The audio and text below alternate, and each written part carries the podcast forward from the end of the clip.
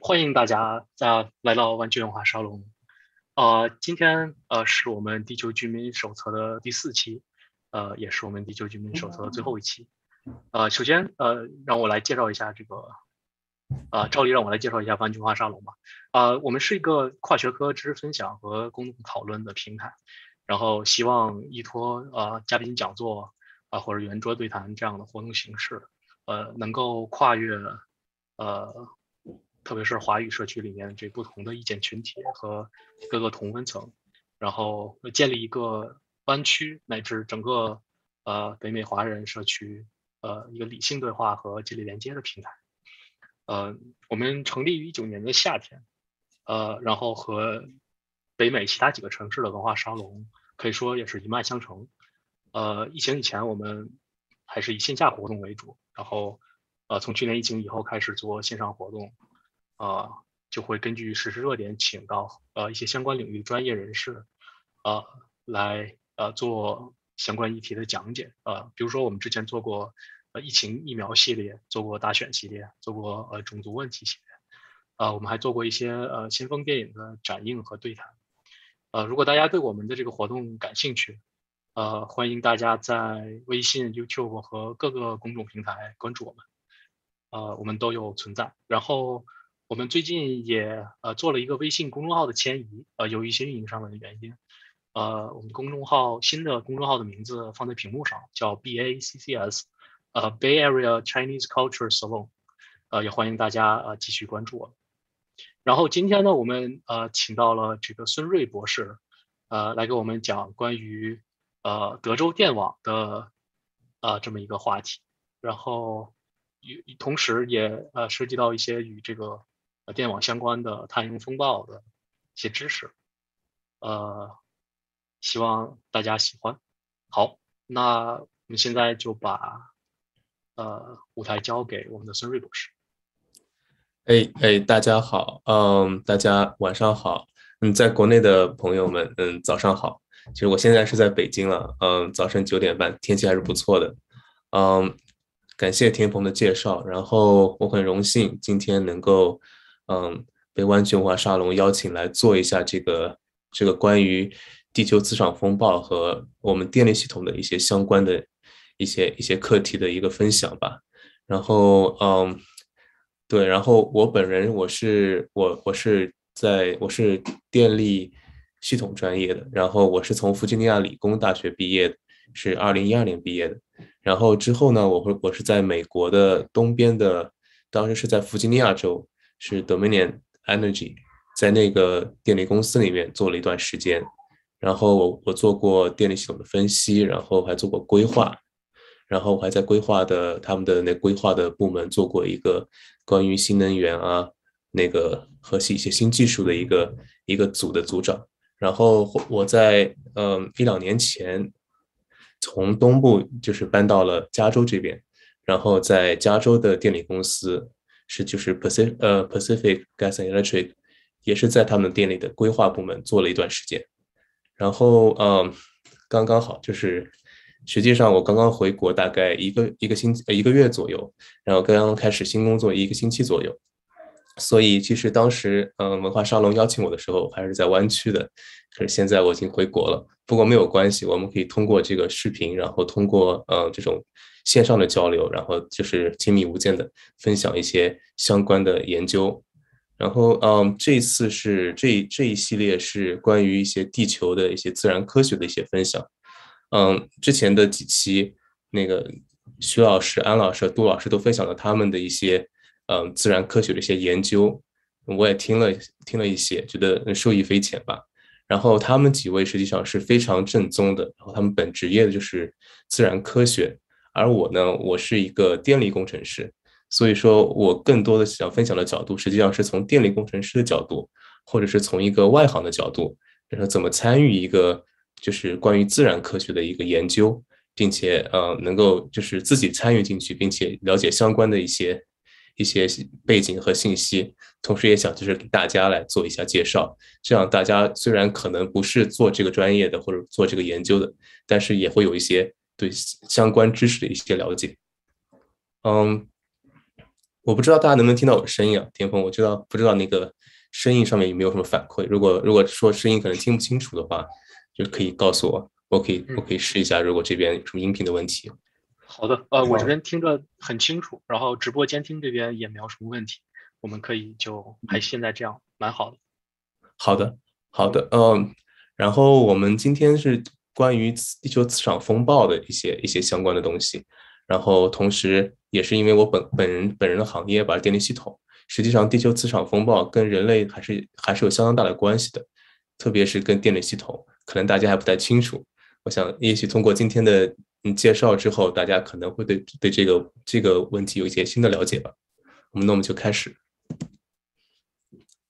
然后。我不知道大家如果脑子里面听到地球磁场风暴这个这个概念以后，会大家会有一个什么样的想法？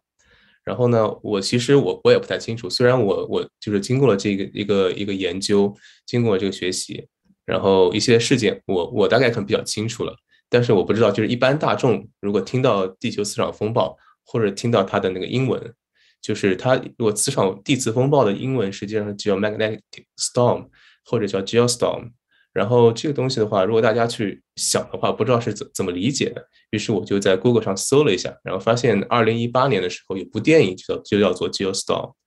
然后是一部呃比较烂的电影，我看一下评分就五点三分。后来我也没有完全看完它，然后就是看一些情节跳过，就略过看了一些高潮，那感觉更像是好莱坞在就是说把所有的自然灾害基本上拍完之后。没有什么新的想法了，于是就是用这个 Geostorm 这个这个名称上拍了一部新的一个一个像危机呃末日危机一样的电影。然后其实呃，然后我去上了 YouTube，然后找了找相关的评论，还有一个 Everything Wrong with Geostorm，嗯，这样一个一个一个短片，其实还挺好玩的，大家可以看一看。觉得听得看，我觉得可以可以，其实还还是值得大家花一个十分钟左右时间看一下。还是挺好玩的。实际上呢，嗯，这个更像是一个地球末日的灾难片，然后，然后里面会出现许多就是城市毁灭啊，或者是就是人类到了生死存存亡的时刻的那种那种场景吧。但实际上，嗯，Geostorm 是一个比较普遍的现象，或者是说它时时刻刻都可能会在发生的。所以说，实际上。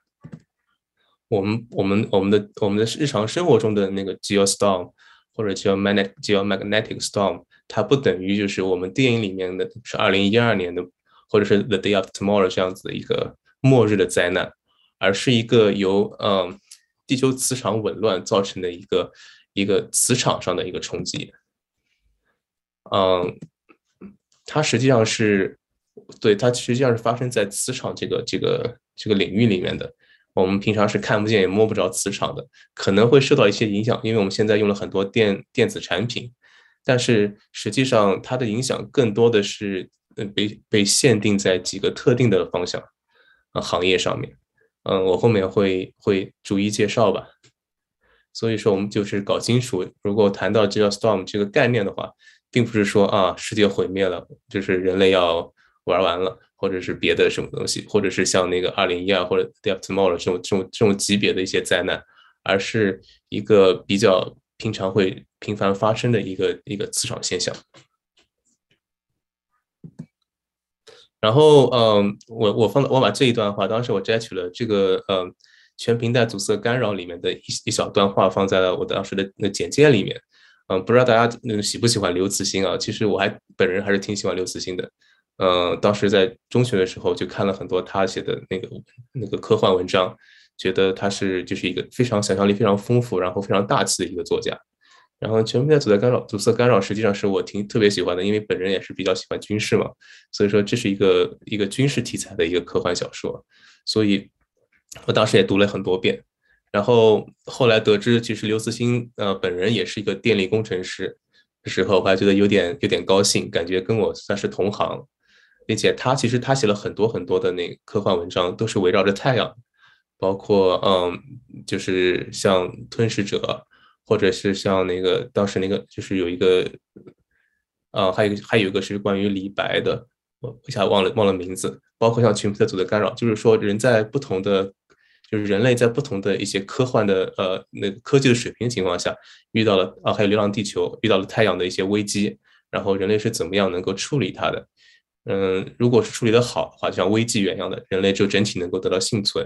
如果处理的不好的，就像像像那个《流浪地球》一样的，就是会有非常大的损失。然后，但是种族还是能够能够存活。要是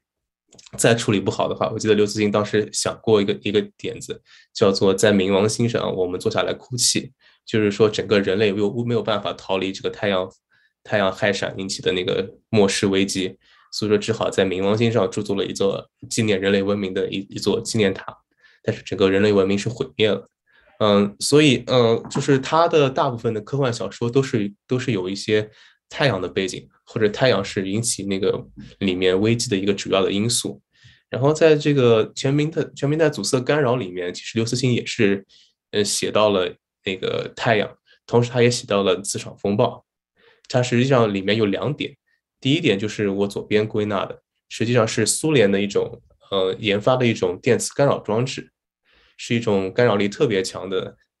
装置，它叫做洪水。然后这是它，当然这是这个里面是它的一些科科幻想象，嗯，就是说它能够发出一个非常广域的频那个干扰波，从三千赫兹，三千赫兹已经是我们人耳能够听到的一些频率了，然后到三十 G 赫兹，基本上就是覆盖了所有高频通讯的那个频段。嗯，甚至更高到呃，比如说核弹爆炸的频段，然后到 G 赫兹的这个这个波动，然后整个在一个全频带进行一个电磁辐射，然后这是一种可以说是种战术武器吧，然后能够能够覆盖可能比较大的一个面积，可能到城市的级别或者是更大的级别，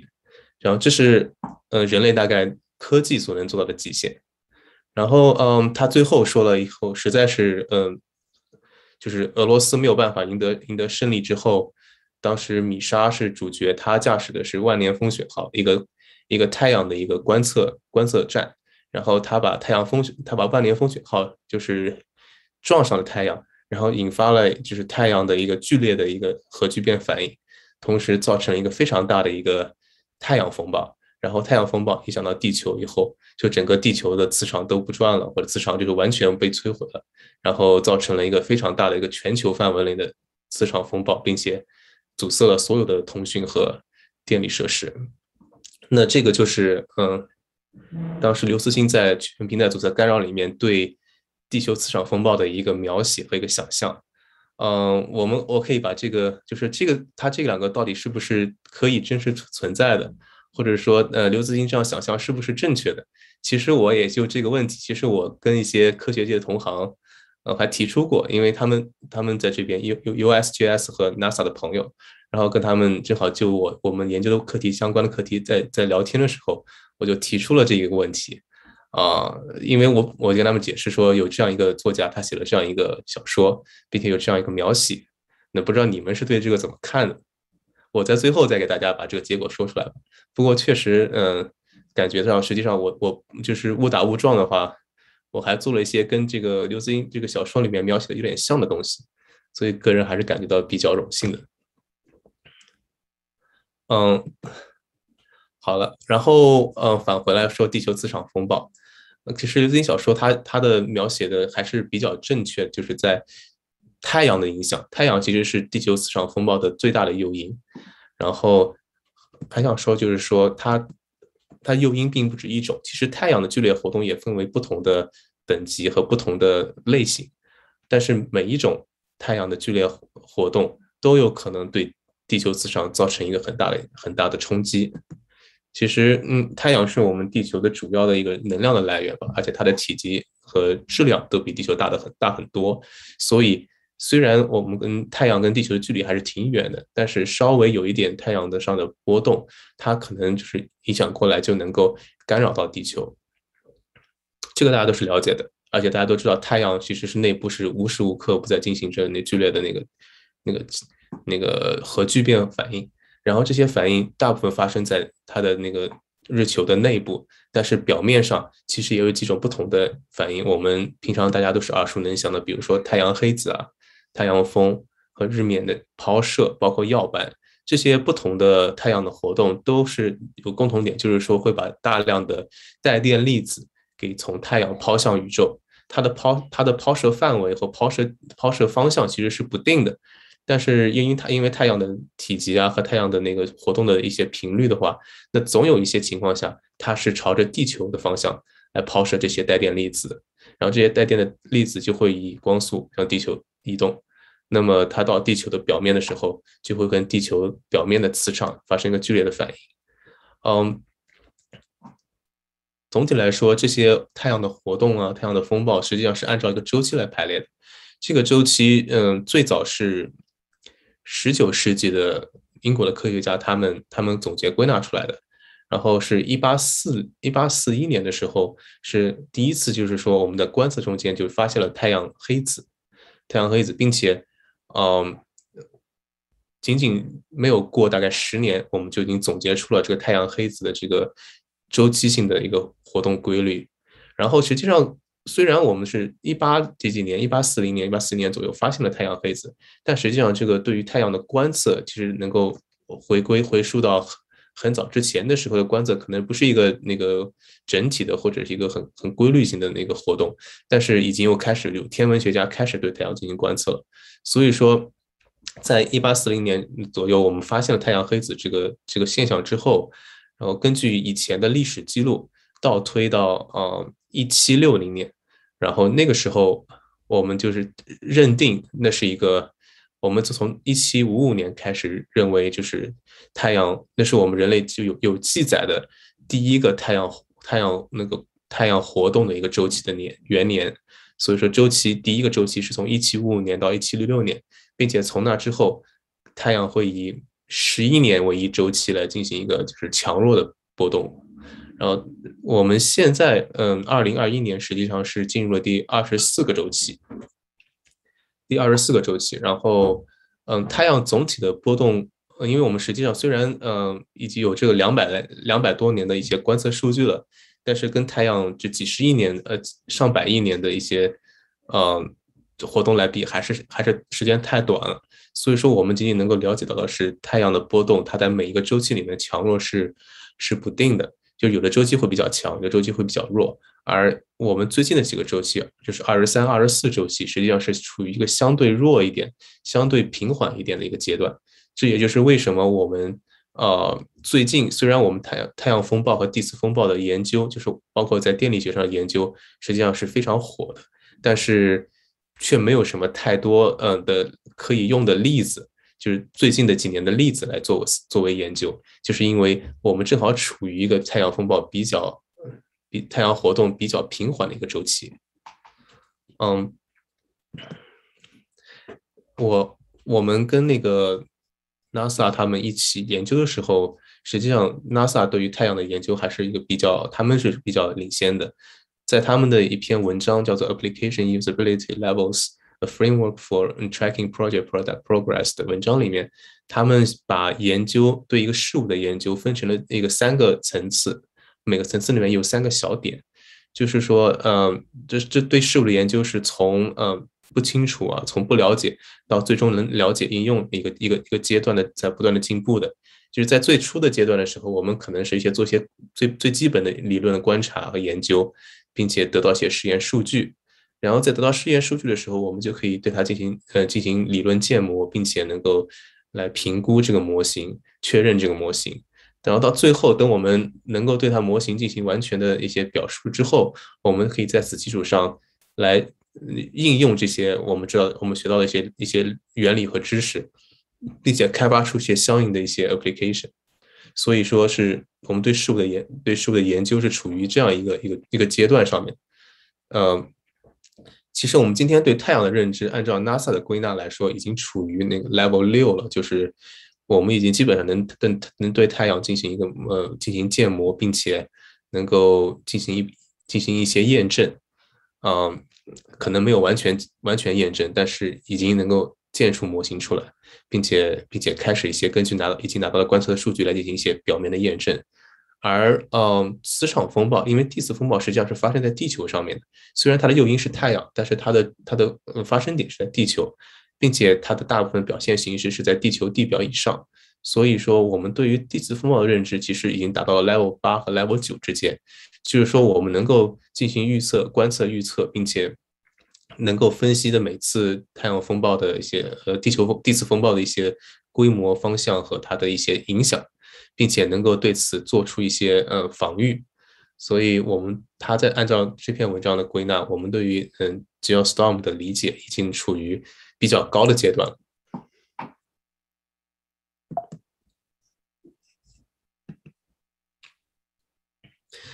好吧，那呃，全梅德泽干扰中的太阳风暴会实现吗？我们来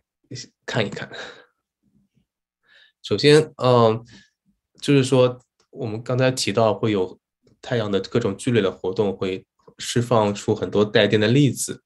这些带电粒子会跟地球的磁场发生干扰。而地球的磁场实际上是一个很广，这个干扰实际上是发生在一个很广泛的范围内。我们知道，地球表面有大气层，大气层上面还有一些，就是大气层还分层的，就同温层啊、平流层之类、对流层之类。然后再往上，就是空大气就到了两百公里以上，大气就比较稀薄、稀薄了。但是磁场还是在的，地球本身是个很大的磁体，所以说它实际上磁场是上面细胞的磁场，直到嗯地球以上七七万公里处。都会有一些磁磁磁场活动，而我们跟太阳，就是太阳的那些带电粒子跟地球磁场的一些互动，实际上就发生在两百到七万公里的地球磁身中间，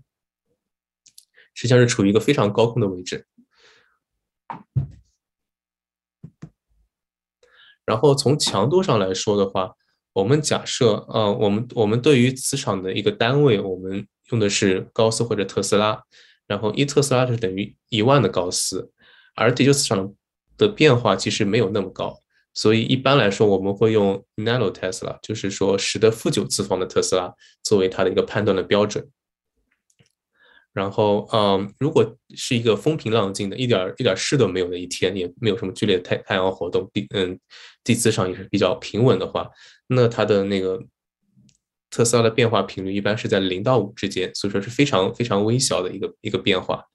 但是如果稍微有一点活动，磁场发生了一些稍微剧烈的变化的话，我们就可以开始给他们定级了。这里有一个嗯国际的标准叫做 K index，它就是用来判断，它是用那个 magnetometer，就是一个磁力应该是磁力磁力计，然后判断磁场的波动的一个强弱的一个装置。嗯，从零开始，零是完全的风平浪静、很平稳的一个一个系统，然后一点点往上去，我们可以看到这边一个表。所以说最强的话，也就是九级，就是说 K nine 实际上是一个最高的一个等级了。它大概是它的它的值是五百五百五百 nano Tesla，就认为是一个非常非常强烈的一个地磁的波动。嗯，后面这个表还会被转化成各种其他的表，被各个各个领域来应用吧。但是总体来说，这个 nano Tesla 的变化变化情况，就是我们我们最终遵遵循的一个一个判断标准。所以，嗯，所以就是大家可能可以可以可以了解一下，这个 K index 是我们对于磁场的一个一个评判标准。然后我们说平常说到的那个太阳风暴或者地磁风暴。比较强的风暴，我们一般会认为是从 K 七到 K nine，从 K 七以上，我们就认为这是一个比较强的一个一个地磁风暴了。而在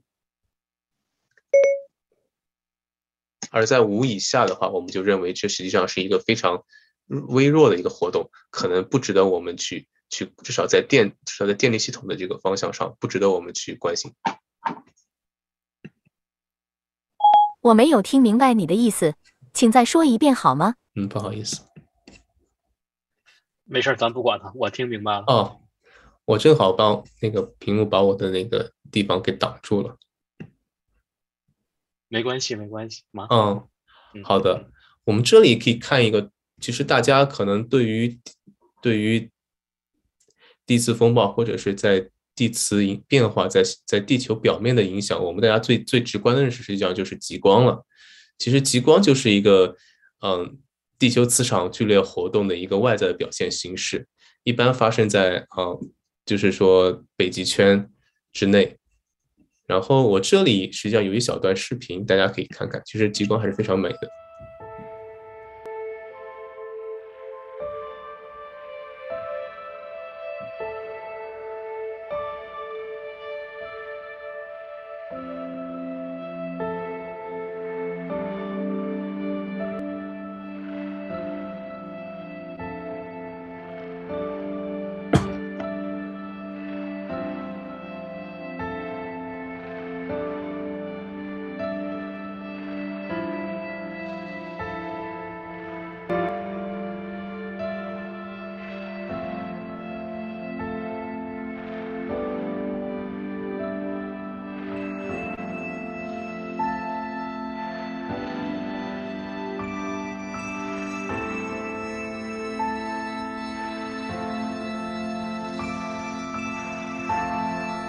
嗯，这里大概跟大家介绍一下，这个极这段极光它实际上是，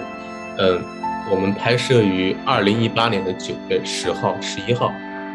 然后那一天实际上发生了，在最近的这个 cycle 里面，实际上是最强烈的一次，嗯，地磁活动，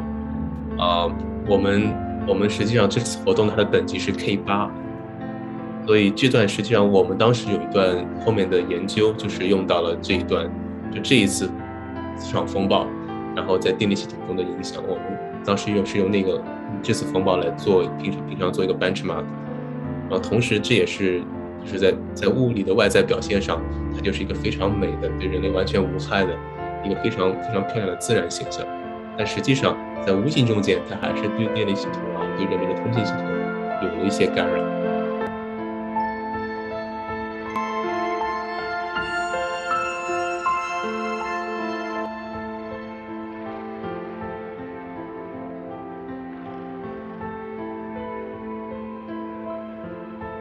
然后一般来说，一次磁场一次磁场风暴的活动时间，一般是以天为单位的，就是说它可能是从某一天开始，能够持续二十或者三十四十个小时，直到完全平息。但是并不是永远都是在这个二十二十个小时之内，并不是一直是处于一个高频状态的，一般它的峰值会是在五到十分钟之内。可能在一次二十小时的这个整整个的活动风暴活动中间，可能有两三次、数次达到这个最高的最高的那个峰值，然后直到归于平静。嗯，所以呃，实际上这段我们看到的极光现象的话，虽然一直存在，但是也有强弱之分。所以说，在在它的频率最它的那个峰值最高的时候，它的极光的活动也是最强的。所以，像现在看到的这段视频，它和现实时间的比例大概是多久？就是它是经过加速了吗？这个，嗯，这是个好问题，因为这段视频并不是我拍的，我只是正好在找找资料的时候碰到了这个，我以这个时间点搜索的时候发现了这段资料。我不清楚原作者有没有进行加工，嗯，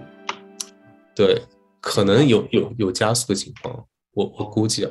但是我我不是这方面的专家，就是说从我的理解来说，磁场它的那个那个峰值一般是在五到十分钟，包括像这次特定特定特定的这个二零一八年这个九月份的这个事件的话，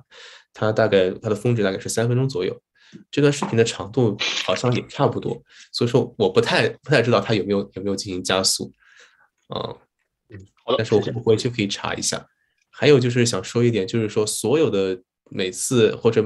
我们每一分每一秒，实际上我们对太阳、哦对地磁啊这个磁场强度的一些变化活动，实际上都是被记录下来的。在欧洲有一个非常大的一个，或者说最最全的一个一个数据库，我放在右边了，是一个德国的数据库。然后在这个数据库里面就可以查到，就是说应该是有几十年的数据吧，嗯，就是每它精确到分钟，就是说。嗯，就是在任何一个时间单位上面，这个地球磁场它的那个 K 值是多少？除了除了它那个 K 那个磁场那个波动变化以外，还有一些其他的一些数据，这是一个比较全的一个数据库，是右边这个网站它的链接在这儿。嗯，好了，这就是我们 Cycle 二十四里面三次三次 K 八里面的一次，所以还是还是一个比较少见的一个情况。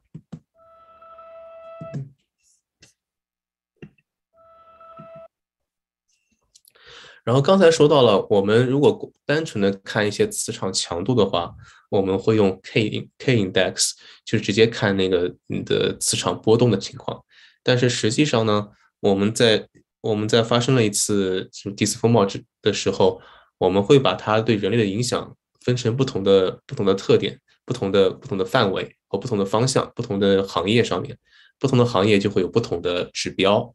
嗯，这里。主要有有这么这么几种主指标，或者说有这么几个行业会比较受到影响吧。嗯，第一个是 communication，就是说，就是说我们的我们的一些全球通信，它可能就会受到一些就是实际上，因为地磁风暴是由太阳风暴产生的，所以说在同时，我们地磁表面表面上会有一些地磁的波动，但是在高空中间，太阳波动也是太阳的那些带电粒子也是非常强的。所以说，这两个实际上是紧密结合在一起的。一次风暴实际上是从空中到地面，所以说，呃，对于同一个风暴来说，我们有一些不同的判断标准。嗯，NOAA 就它就制定了几个不同的标准，不同的那个 index 来适应不同的行业。嗯，NOAA 就是 National Oceanic and Atmospheric Administration，它是一个就是对海洋、对大气结大气结构的一些一些一些研究实验，一个一个比较大的一个研究中心吧。然后在这里，它它它开发了一个，这个是一个 S S Index，它是用来它的对象是 Communication System 和 Satellite Operations，嗯。还有包包包括高空的一些一些飞机的一些影响，所以说这个里面实际上它用的是带电粒子的强弱来作为它的判断标准的，这是一个它的一个一个一个对于对于这几个特殊行业的一个分级，也是可以分看到分成了那个 S 一到 S 五，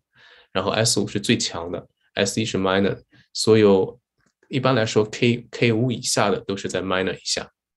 嗯，然后然后上面的都对应的是。可能是一二三四，就是呃五六七八九，不不一定是一一对应，因为它的采用的那个指标是不一样的。但是这个这是他们开发了一个对于嗯，就是空中的一些航班、卫星和一些 communication 系统的它的一些一个一个对应的一个指标。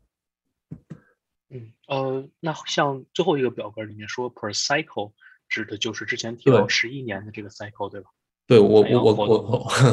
嗯，很很对，您观察的很对。实际上，我还真真准备用那个跟我们最有关的一些，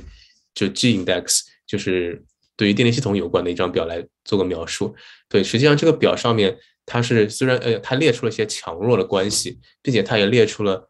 就是说在一个太阳 cycle 十一年中间，可能这样的事件会发生多少次。那我们看到，实际上最严重的这个 extreme event。它实际上是说，一般来说，可能十一年都不会发生一次，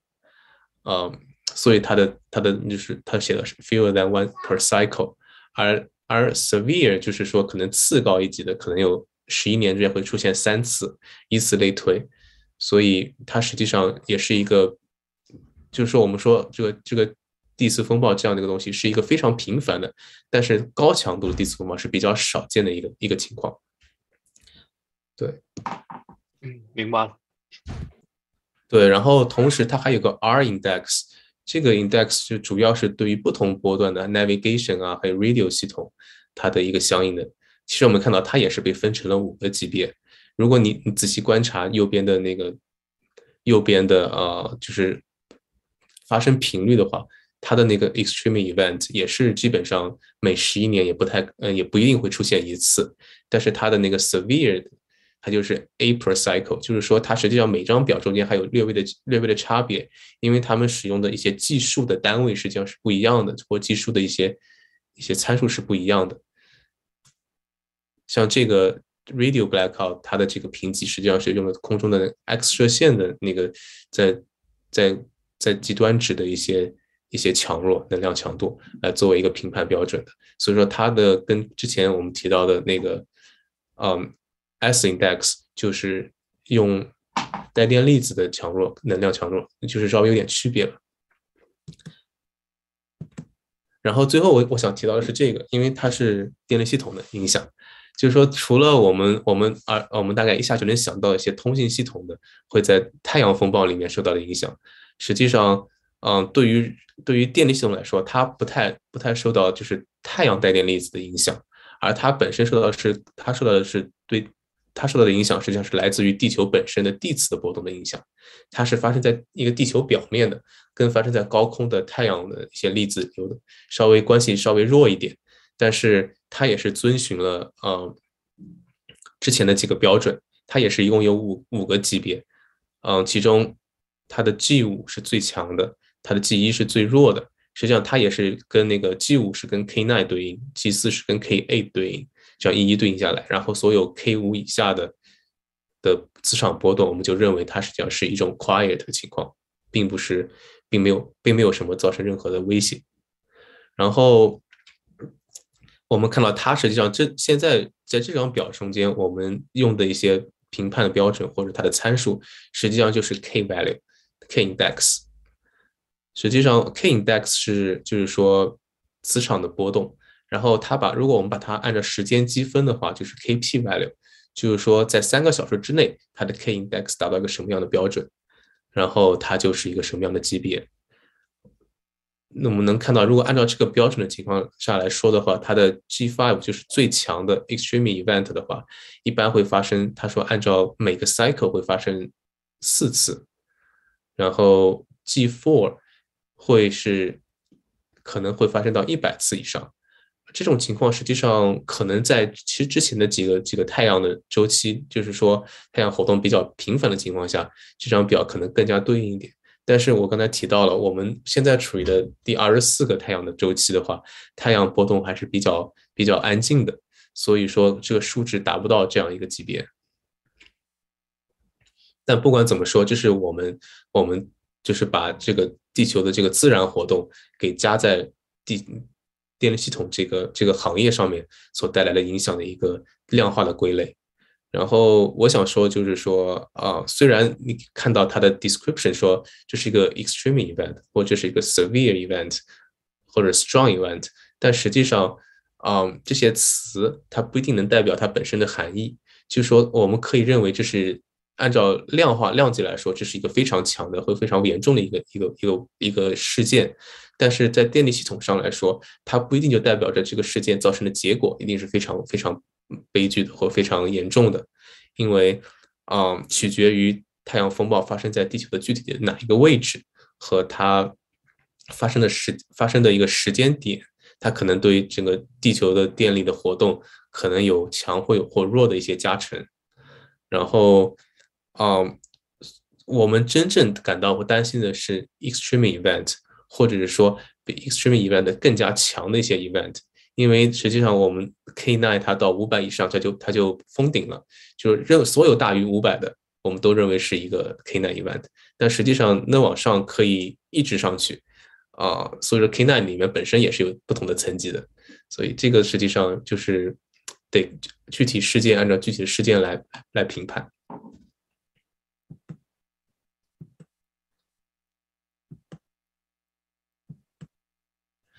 然后我们终于就是说看到了这个地磁风暴跟我我们电力系统的一些相关的联系了，就是说我们我们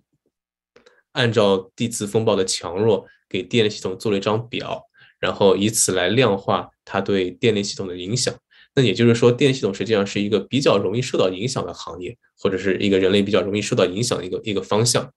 那么它为什呃，那么为什么呃电力系统会受到影响呢？和这边有多少的影响，我们我们可以在下面谈一下。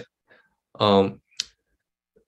还是回顾一下吧，就是说历史上最大的一个、最有名的一个、一个磁暴的一个、一个、一个事件，并且这个事件也是被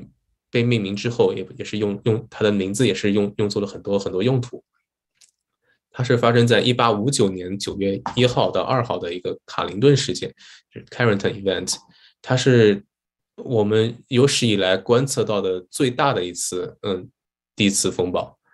然后底下有一段描述是来自于当时的，嗯，报纸上对它的评评价，就是说极光就出现在各地了。平常我们极光只能在极圈里面看到，但实际上到那一次，甚至能够在美国的落基山脉啊，或者波士顿看到，就它的它的极光甚至到了就是纬度到了四十五度以下的地方，嗯。它的磁场强度当时估计是在嗯八百到一千一千七百五十 nano tesla 之 tesla 之间，但是应该是偏向于这个高频的，就是高位的这个这个数值。然后嗯，这次这次事件因为已经发生在比较近代了，所以就会有很多很多的嗯记录和观测。当时格林格林尼治天文台也有，当时它的磁场记录仪就记下了当时发生的一些。磁场波动的一些异常情况，嗯，并且很多科学家和观测者就已经把这个情况给记录下来。比如说，当时太阳太阳嗯黑子的一些不不正常的一些波动。没有听明白你的意思，请再说一遍好吗？而且因为已经是在一八一八几几年了，那时候十九世纪时候，人类已经开始使用呃电报来作为一个通信工具了，所以当时的事件就是造成了全球的电报系统的瘫痪，大概有一到两天的时间。那这也是它实际上跟人类终于有一次终于终于有了一些一些关联。在我们科技还比较落后的情况下，我们实际上除了看到极光以外，和看到这些特殊现象以外，可能对我们人来说实际上没有太多的影响。但我们开始用电了，我们开始啊，造一些电子设备的时候，那这时候我们才真正的就是说受到了地磁风暴对我们的一些一些这一些影响。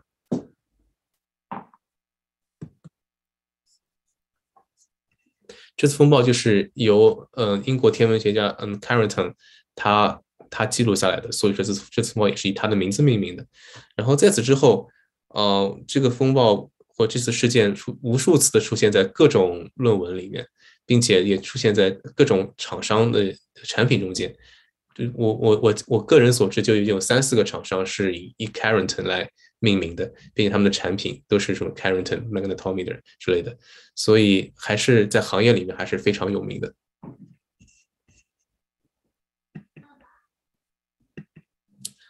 嗯，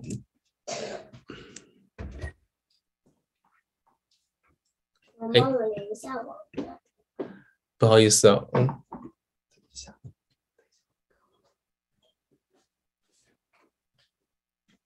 哦。不好意思，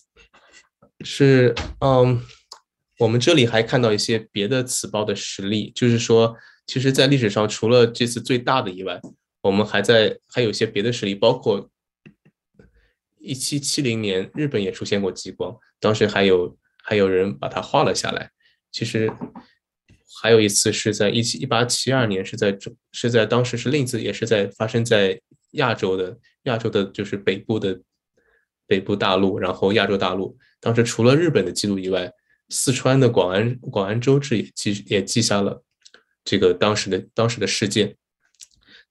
这个在这些就是历史上比较早的情况下的话，我们我们能够记录下来的，除了天气的异常和一些就天天气的异常以外，并没有什么其他的可以作为实际的参考价值。所以说，这就是嗯，当时的记录就仅仅是一些天气的变化和一些异常的。极光现象，然后卡林顿现卡林顿事件是第一次我们看到了系统人类的电力系统或者是电子电报电报系统受到了影响。到了近代，就是说我们其实后面还是相安无事的，虽然也时不时会有一些这种异常的大的大的这个地磁风暴的出现，但是总体来说，跟我们的人类的关系还是比较安稳的，比较平静的，并没有什么太多的影响。直到后面发生了一件比较大的事件。那就是非常著名的八九年，八九年的加拿大魁北克省停电事件，这是一次，嗯，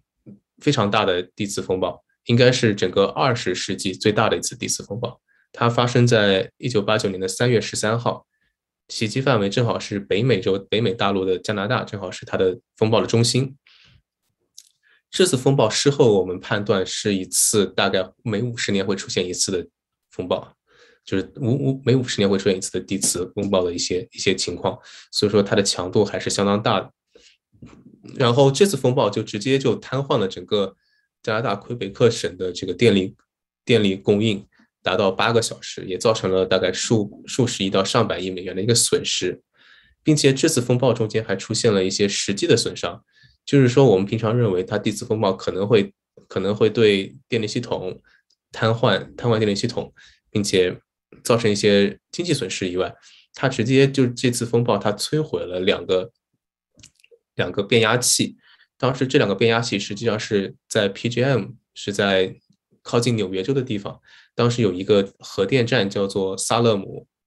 然后核电站它是通过嗯，当然是通过核反应堆发电，并且是通过变压器连接到高压的高压的网线上面来，从而能把电输得更远一点。而这两个高压的网线上面那个两个巨大的变压器，每个变压器大概有有几百吨重。这样的变压器在因为因为在地磁风暴的干扰情况下，它产生了一些过电过载情况，然后直接烧毁了。所以这是也是我们目前观测到的最大的一个物理上的对系统的一个损失。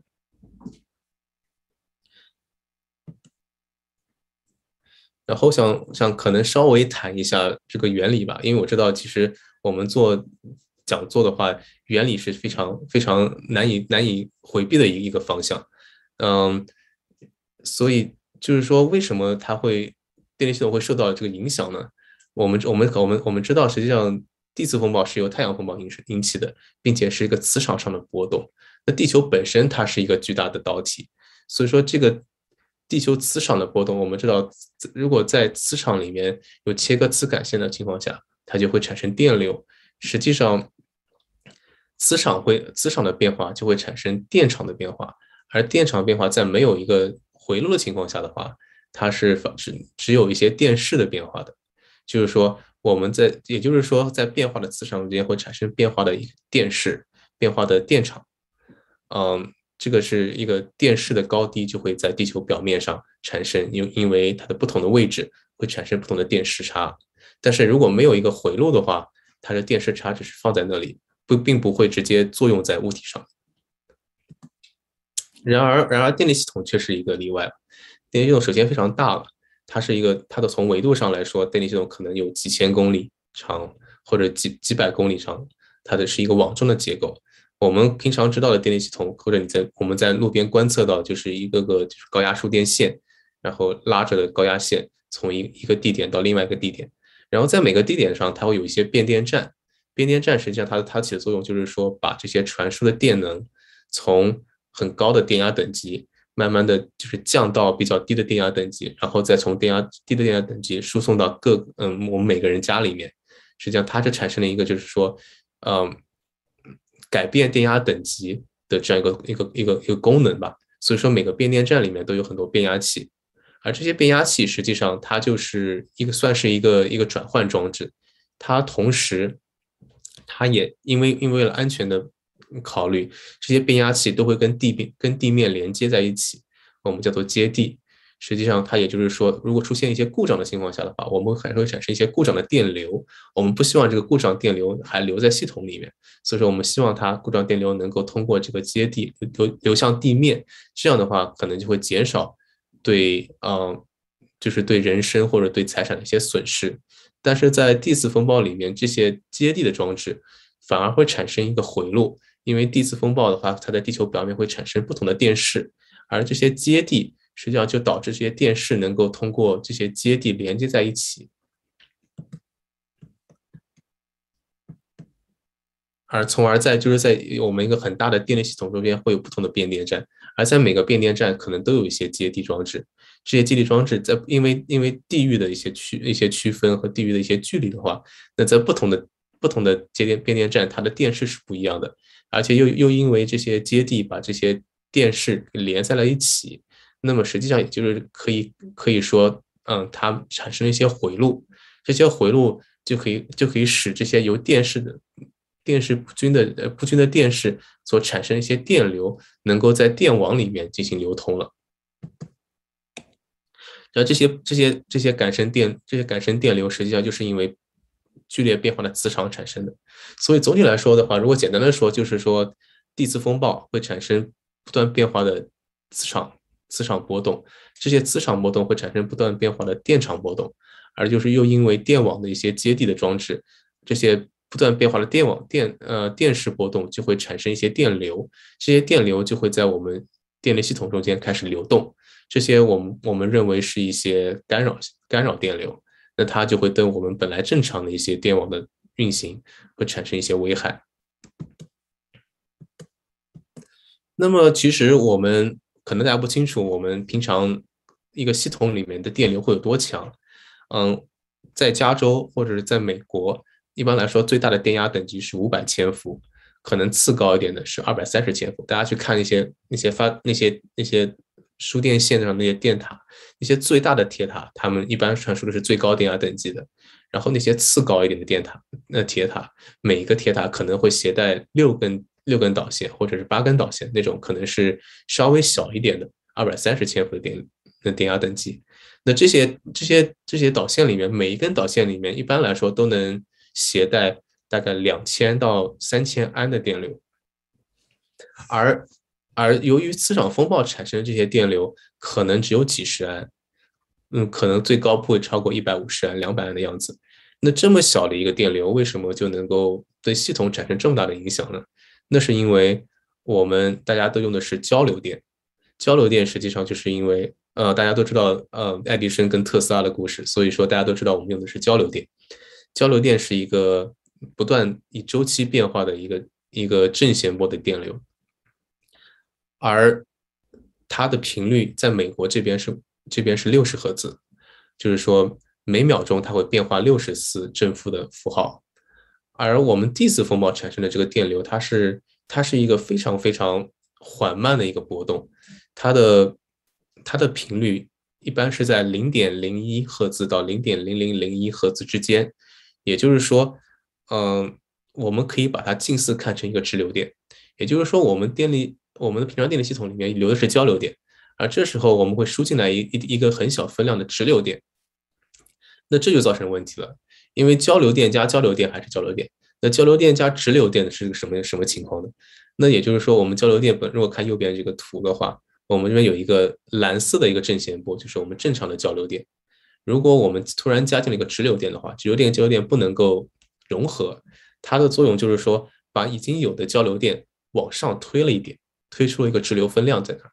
那这样子的话，那这往上推的虽然是仅仅是一很小的一个分量，但它就能导致我们电网中的一些设备，它就从一个正常工作的频那个工作的一个维度，突然转化成一个不正常工作的一个维度，从一个线性的区域到一个非线性的区域，然后直接这些系统这些设备就会就会进入一个饱和或者是一个一个一个。一个那个失误的状态，像我们之前提到的那两个被烧毁的变压器，就是因为它从一个正常工作的角度，呃呃的工作点，突然到了一个饱和工作点，然后它直接就产生了一个非常高的一个内部的电流，这个电流最后烧毁了线圈，造成了这个系统的报废，并且也造成了当地的停电。所以，所以说，也就是说，我们我们知道平常是。我们电网的交流电实际上它还是挺脆弱的，它不能受到太多的直流分量的影响。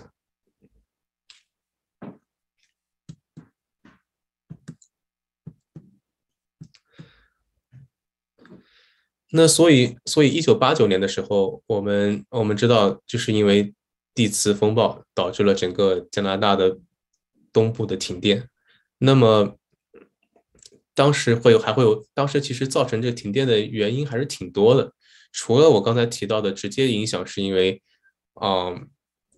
是因为我们在交流电的一个系统中间引入了一些直流分量，然后导致一些设备故障，所导致了停电之外，它还是还有别的原因，包括当时我们用了很多机电设备，就是说叫做 electromechanical device，而这些设备它对这种直流直流电的话分量它是。比较模糊的，它可能不能够完全判别。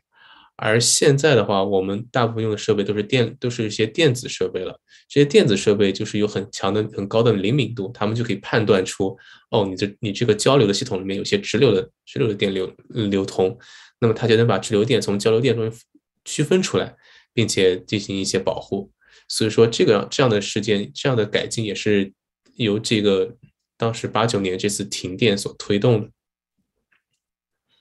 所以，所以其实它故它造成停电的原因是多方面的，但它最本质的诱因还是因为地磁风暴，还是因为我们对地磁风暴的了解非常的少，在而且在此之前的几十年，实际上没有发生过一次大的事故，所以大家的警惕性就非常低。突然来了一次五十年五十年一遇的一次大的地磁风暴，就结果我们就交出了一个非常嗯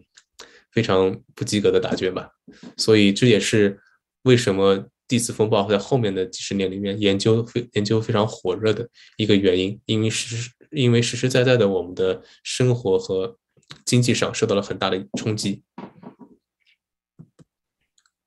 嗯呃，我来简单插一句，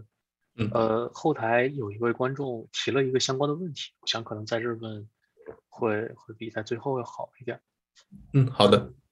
好。然后他问的是，呃，这个超高压直流输电、高压直流输电，呃，相比于这个交流输电而言，抗地磁变化干扰的能力会更强吗？我猜指的是就是国内最近的这种几百千伏甚至上千千伏的这种高压直流输电吧。对的，对的。实际上，直流分，呃，直流输电的话，就是说它的影响是稍微小一点，因为它直流本来就已经是直流的，你加上一个近似，我们还不能不能称这个电磁风暴引起的电流是直流，我们只称它为 quasi DC，就是说近乎直流。它确实直流直流输电线对此的影响是，呃，受到的影响是相对来说小一点，因为它本身就有很多专门针对直流的设计。但是啊，直流直流输电有它本身自己的一些缺陷或自己的一些一些问题出问题出现，也就是说，实际上我们我们平常是系统是交流电，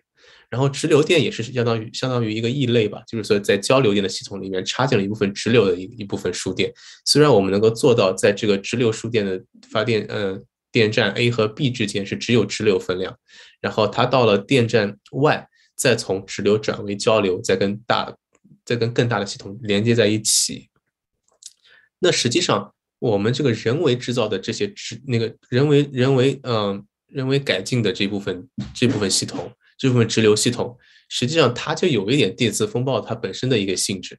也就是说它实际上是一个我们人为造成的一个小型的直流，呃，可以理解成它是一个人为造成的小型的电磁风暴，就是单单为这一小块系统。所以说，在它的一些直流交流的转换的情况下，它可能会产那个转换器逆变器本身可能会产生一些磁场，那这个磁场就是对直流直流直流电的这一小块系统可能没什么影响，但是跟直流电比较靠近的一些交流电的系统，它可能会受到这个磁场的影响。当然，这是这是直流发电本身的一些带来的一些附加的一些呃负呃负面负面作用。但是回到问题本身来说，这个直流电确实它被地磁风暴本身的那个直流分量的影响，还是影响的它的抗性还是比较强的，基本上不会受到什么干扰。嗯，好的好的，呃，这边好了，可以继续。谢谢。好的，嗯，然后嘛，虽然这件事情发生之后，在在学术界还是影响还是挺大的，包括像电力电力系统的这个行业。大家还是做了一些相关的研究，并且，嗯，会有一些人专门去做这个领域的研究和写相关的文章，一切都是很风平浪静。就是说，这个事情只是发生在内部，但是慢慢的，啊，外部的人也开始了解这些信息了。这个最主要的原因实际上是发生是发生是是这个原因，是二零。这里我想讲一些，我我我也不太想就是说探讨一些它的科学是怎样一步步发一步步。一部分进进化，并且发现一些新的问题的。我这里想讲的就是说，他这个事情怎么出圈的？就是说啊，虽然从一九八九年开始，很大的一次事件发生了之后，嗯，到二零零九年这段时间有大概有二十年，内部是研究是还是很火热的，但是大家嗯外界的大众其实知道的很少。后来直到二零零八年的时候，有人写了这样一篇文章，就是说。地磁风暴可能能摧毁整个美国的电力系统，然后他在里面那个文章作者在里面做了一些研究和仿真，他就说美国可能有四千多个变压器，全球呃全全电网四千多个变压器，如果发生一个非常大的地磁风暴，就像一九八九年的那个那个加拿大的那个事件一样，如果这个风暴级别再高一点，然后发生的位置再再往下一点，靠近美国大美国本土的话，那么大概会有一千多个变压器。会完全瘫痪，那这一千多个变压器一瘫痪的话，整个美国就基本上就全停电了。然后这一千多变压器，而且一千多个变压器可能会被烧毁，就像发生在那个纽约州萨勒姆那个情况一样。而一旦烧毁一个变压器的话，要想物理上把它替代的话，可能要经过三个月到六个月的时间。而有你有这么多的变压器都被烧毁的话，那没有是没有办法提供相应的库存的。也就是说，整个美国就会陷入一个停电的危机，并且持续时间长达数年。就这个文章写的非常危言耸听了，但是它起的积极作用也是很明显的。就是说，呃，这个事情一旦出现以后啊，这是关系到一个国家安全的一个问题了。那所以它立刻就出圈了，然后被就被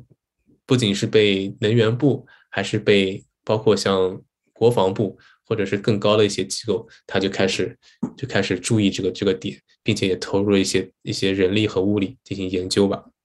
所以，虽然这篇文章我们事后看来实际上是危言耸听，但它也起到了一些积极的作用。嗯，如果大家有兴趣的话，可以去网上找一下。其实这篇文章还是挺有名的，现在去搜索的话也是能搜索得到。嗯，这里名字我就不放。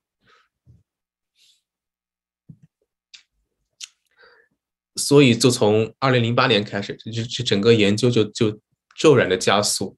嗯，有各种关于这个电网遭受磁电磁风暴影响的文章啊、书籍啊、文献出现，并且作作为美国整个电力行业的一些嗯监管机构，像 NERC，他也写出了一些相应的一些一些呃指导文件，来就是提供科学上的引导。然后这里我想说，就是说，嗯。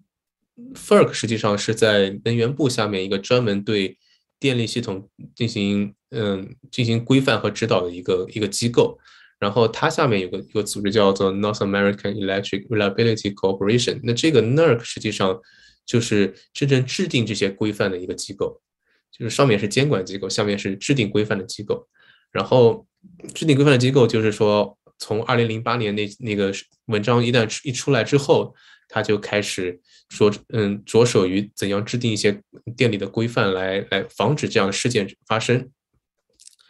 具体来说，它实际上有三个方面。第一个方面就是说进行监控和实时的防范；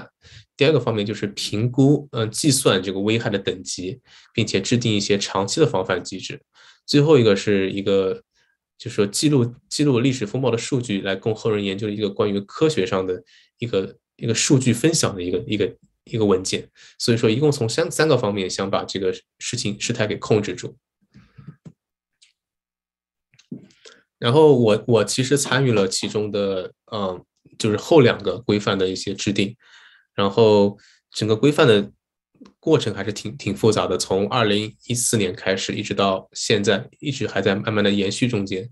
然后，嗯。本身的制定规则和进行一些科学的计算，其实都是还是挺挺枯燥的。然后我想就是针对这这一小块讲几个好玩的故事吧，或者是一些一些小的知识点。嗯，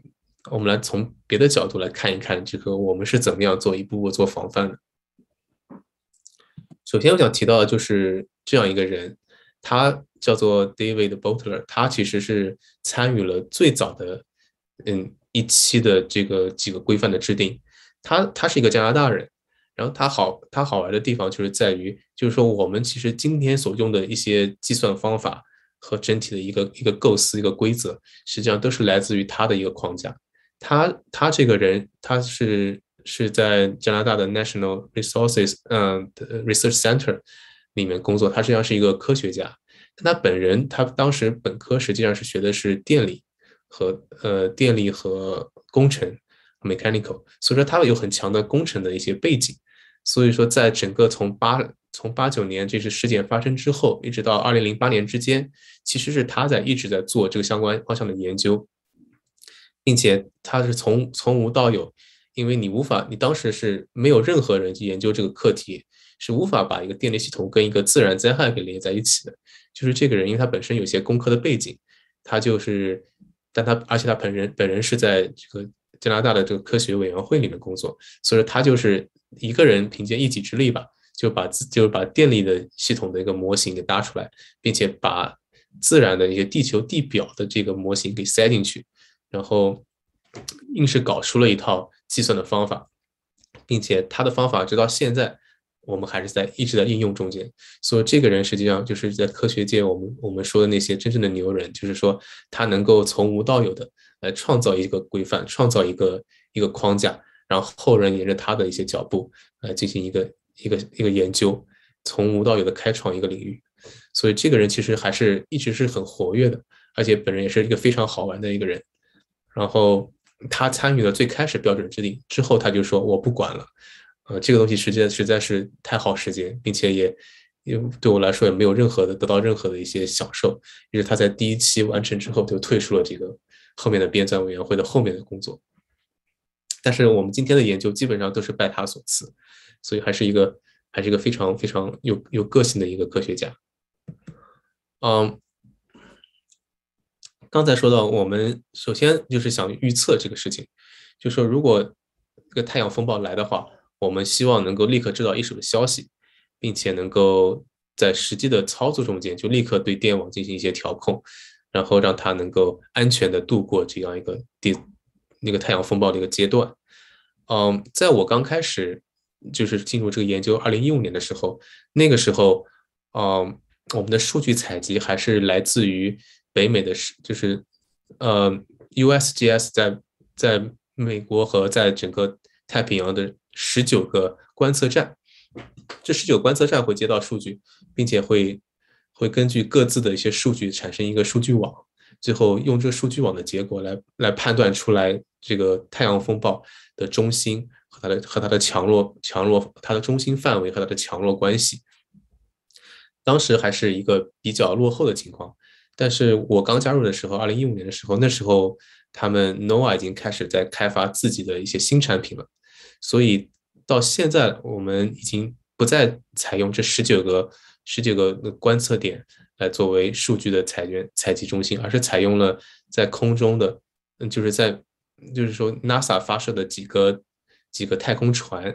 就是我们环绕地球的太空船，它能够实时接收，在太空里面就直接接收这些、这些、这些呃粒子的数据，然后直接在太空里面就把数据点给采集了，并且以这些数据来形成一个观测网，并且用它的数据来进行实时的监控。所以这里就能就我我这仅仅是我参加了这五年时间，就能感觉到实际上在已经在不断的进步，而且刚刚开始的时候，我们都是。因为因为因为数据采集以后要进行计算，所以说刚刚开始的时候，那时候数据的它的精度是每分钟一个采集点，每分钟一个一个点，然后到后来到现在的话，已经能够达到每秒钟一个点，或者是每秒钟三个点，这这就是一个非常提升了将近两百倍的一个数据精度，在就在短短的六年时间里面实现的，嗯。而且他们还是在，他们虽然已经有很多进步了，但他们还是在不断的在在改进，就是在我们现在已经有的已经有的那个基础之上，已经有的那个我们现在已经有的最高的等级，就是说，如果发生了一次太阳风暴，它能够 NOAA 能够实时的提供数据，提供大概每秒钟一个点的一个一个电整个全就是整个美国大陆的电势的变化的数据。在此基础之上，NOAA 它还在开发一套新的设备。这个设备的功能就是说，把这个这个基于全美大陆的一个一个电视的变那个电电场的波动波动频率波动变化情况，把它划分成以。以每个州为单位的小型的一个活动情况，也就是说，我如果是在弗吉尼亚境内，或者我是在加州境内的话，我只想知道以加州境内的受到情况是如何的，我就不会再收到一个整体的关于可能中心点在蒙大拿州的一个一个电压、一个一个电太阳风暴的一个情况，而是能够收到就是我私人定制的关于加州本身的一个一个风暴的情况，是他们正在做的。嗯，因为疫情的关系，所以这个系统一直没有没有被开发出来，没有被发布。但是，就是说，至少我我知道的情况是在疫情之前，他们已经做出了内部的测试版，嗯，所以这也是他们在不断的进行改进的一个一个点吧。然后刚才我们说了一个是现场评估，一个是数据分享，然后最重要的一点就是说，怎么样计算，怎么样怎么样计算这个这个磁场风暴带来的一些危害，就是我们能不能把它量化，包括比如说。二呃，一九八九年的那次加拿大的大停电，那次事件，我们能不能把它重新重重现一遍，并且知道，如果我是美国受到这样的一个一个灾害的话，它美国到底有多少个变压器会受到受到影响，有多少个系统会会被瘫会被瘫痪，这样的损失是怎么样的？那这就是一个一整套的一个一个建模，并且并且评估的一个一个一个机制了。嗯，这就是。它里面比较最最大的一个规范叫做 NERC TPL 零零七，这就是这个规范的名字。然后呃，讲一个好玩的事情，就是说我当时参与这个规范的情况下，我们想量化这个故障，就是说我们想找一个找个找一个例子来，然后这个例子我们把它以后就用这个例子作为 benchmark case，就是无论什么样的系统，无论什么样的什么样的天气状况，无论什么样的呃用电情况，我们都可以用这个这个这个风暴状风暴的点来进行评估。所以说，我们想它的强度我们定为百年一遇，就是说啊。我们要找一个比一九八九年还要更大的一个 case，嗯，一九八九年我们后来被认为是五十年一遇，所以说我们就想弄一个一百年一遇。如果我们一个一个电网系统它能够抗住一百年一遇的一个风暴的话，那基本上来说它还是比较安全的。但是我们没有一百年，我们没有一百年一遇的 case，所以说我们最后选用的是一九八九年的观测数据，嗯，把它。把它用用把它的强度给拉强到我们自己自认为的一百年一遇的一个强度标准，然后拼成了一个一个 case。然后还有一点好还有一点比较比较好玩的地方就是说，我们想做个一百年一遇的 case，但是我们没有一百年的数据，我们只有过去二十五年的数据。所以说我们在我们如果用二十五年的数据来 interpolate 出一百年的数据的话，这其实是一个比较统计的统计的问题。但我们有很多很多的已经有现现成的一些算法，包括像美国美国它的那些自然灾害，包括洪水局，嗯，他想用过去几十年的洪水的数据来来来来设计一个一百年一遇的洪水，那他们就会用一些极值法。那这些方法就是在那些那些领域已经已经已经比较成熟了。我们把它搬到我们的电力系统里面来，然后用就是就是用二十五年的数据来创造了一个一百年的 case，这也是一个比较好玩的一个统计学的应用。嗯，如果按照这个这个强度来看的话，加拿大的事件是五十年一遇，而一八五九年的卡林顿事件就是四百年一遇。所以说，也就是说，我们在过去的两百年的时间里面，我们就已经遇到一次四百年一遇的 case。那以后会不会遇到更强的 case？那还是我们不太清楚的问题，而且，嗯，在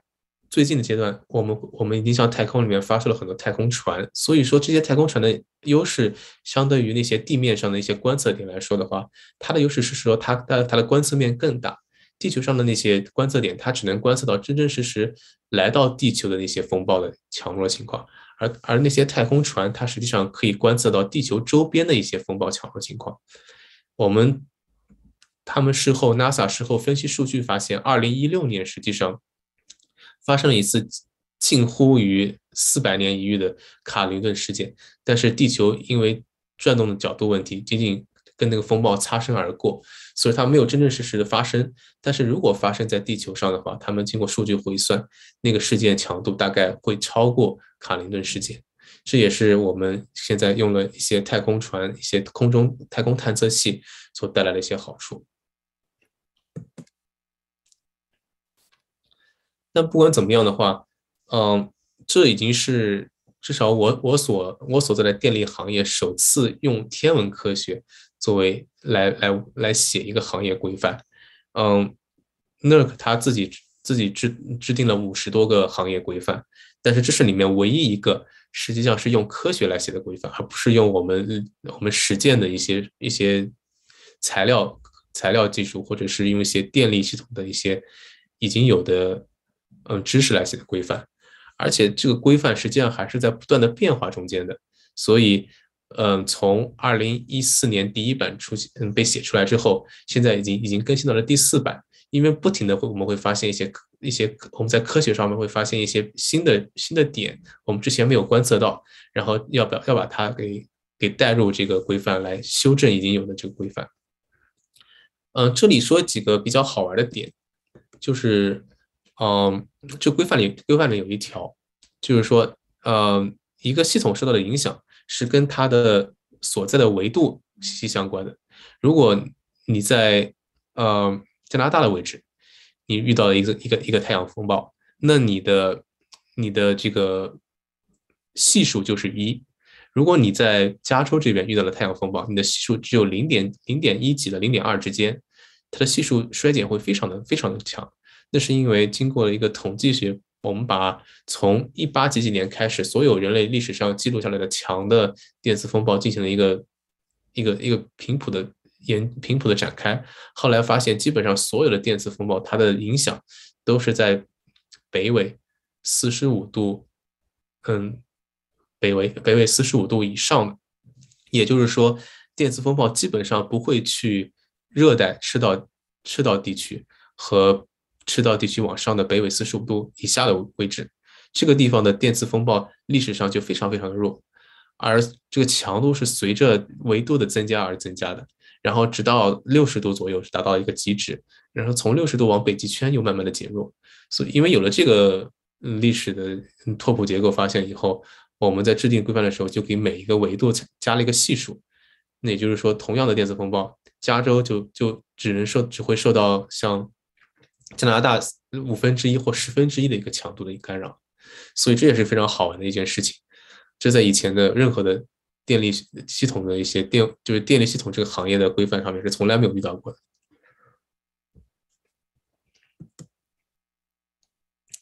然后。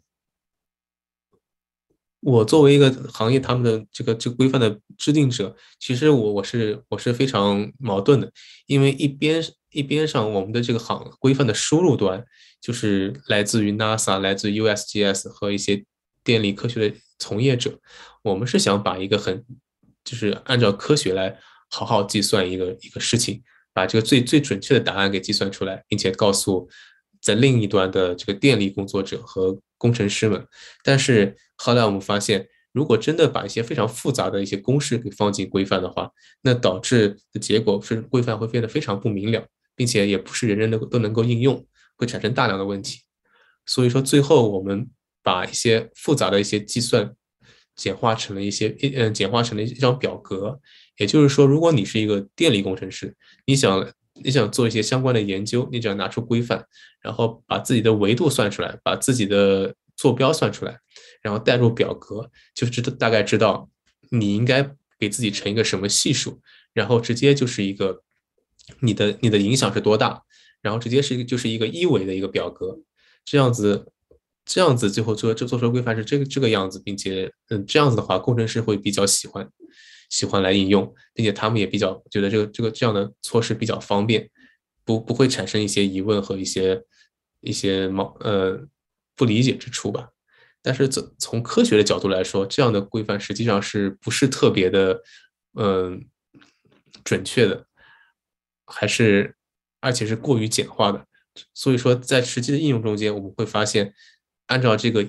一维的数据算出来的结果，有的时候会产生一些。跟理论，嗯，这跟观测结果产生一些矛盾的地方，而这个矛盾地方是已经有的规范是完全无法解决的问题，因为它毕竟是一个超级简化的一个规范。然后在此基础上，虽然我们规范是这样制定的，但是科学的研究还是在没有没有没有停滞下来。呃，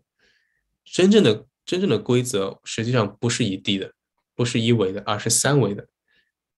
我们在我们写进规范的那个算法是一维的，并且它是基于，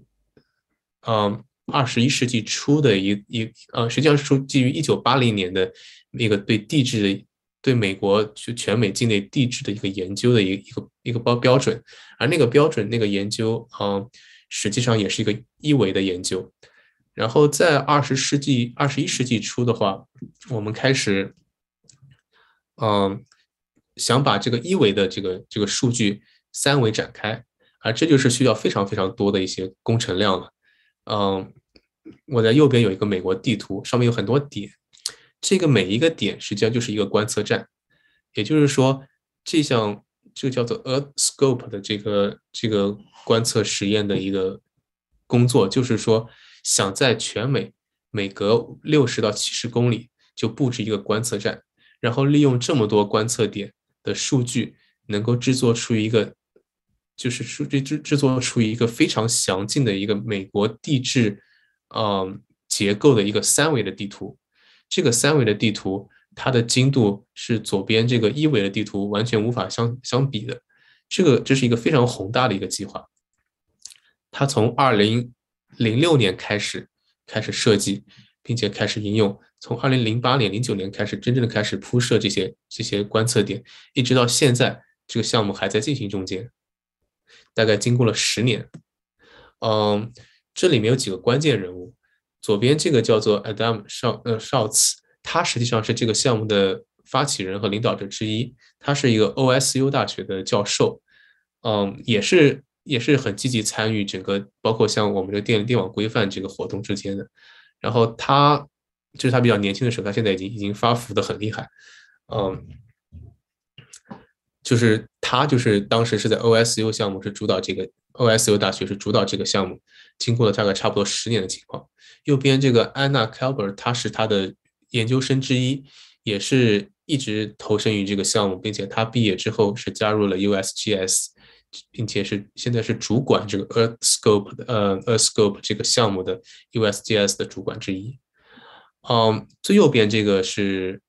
我可以说这个这个叫做 Chris Bouch，他相当于那个 David Butler 的一个精神延续吧。他现在是目前是科科学界参与。嗯，这个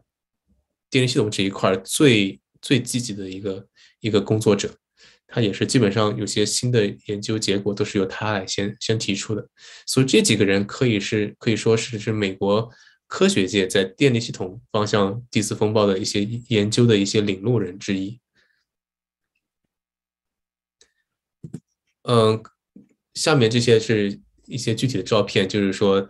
因为实际上是在美国的不同位置放一些放一些观测站，而且这些观测站因为是放在无人区，所以是每个观测站都需要大量的太阳能太阳能电池板来作为它的那个电力的提供它的电力，嗯，并且能够实现它的一个通信。所以这个项目延续了整整十年，但是到目前为止还有很大的一块没有完成，也是因为川普上台之后这个。科学的这个方顶会比较少，所以说至少德州这一块目前还是没有，德州这边还是没有铺铺满，嗯，而北边的这些地方，其实北边的这些站其实已在五六五六年前都已经完全铺设好，并且已经开始实际实际采用了。这里就是实际上是一篇我写的论文，它里面就是提到了一个比较，其实。可以看到，我在每一张图里面都有两个不同的颜色的线，而那个比较比较平缓的、比较直的那根线是从 ED 的数据里面采集到的，而这个比较波动比较大的那根线，蓝色那根线，实际上是从 3D 的数据里面拿到的。也就是看到，实际上在美国的某些区域，3D 和 ED 模型它的结果是非常非常不一样的。就是说，我们以前的、我们现在所采用的一些一些那个。规范里面的一些标准实际上是非常不准确的，但是因为这毕竟是一个科学上的研究，所以，啊，虽然有有有这些得出这些结论点的话，但是它在实际的应用还是需要很长很长时间。所以说我估计，虽然现在还是一 D，大概可能在未来的五到十年之间，可能我们以后的规范会慢慢采用三 D 的数据，这样子的话就能够把那些出现问题的点给给解决掉。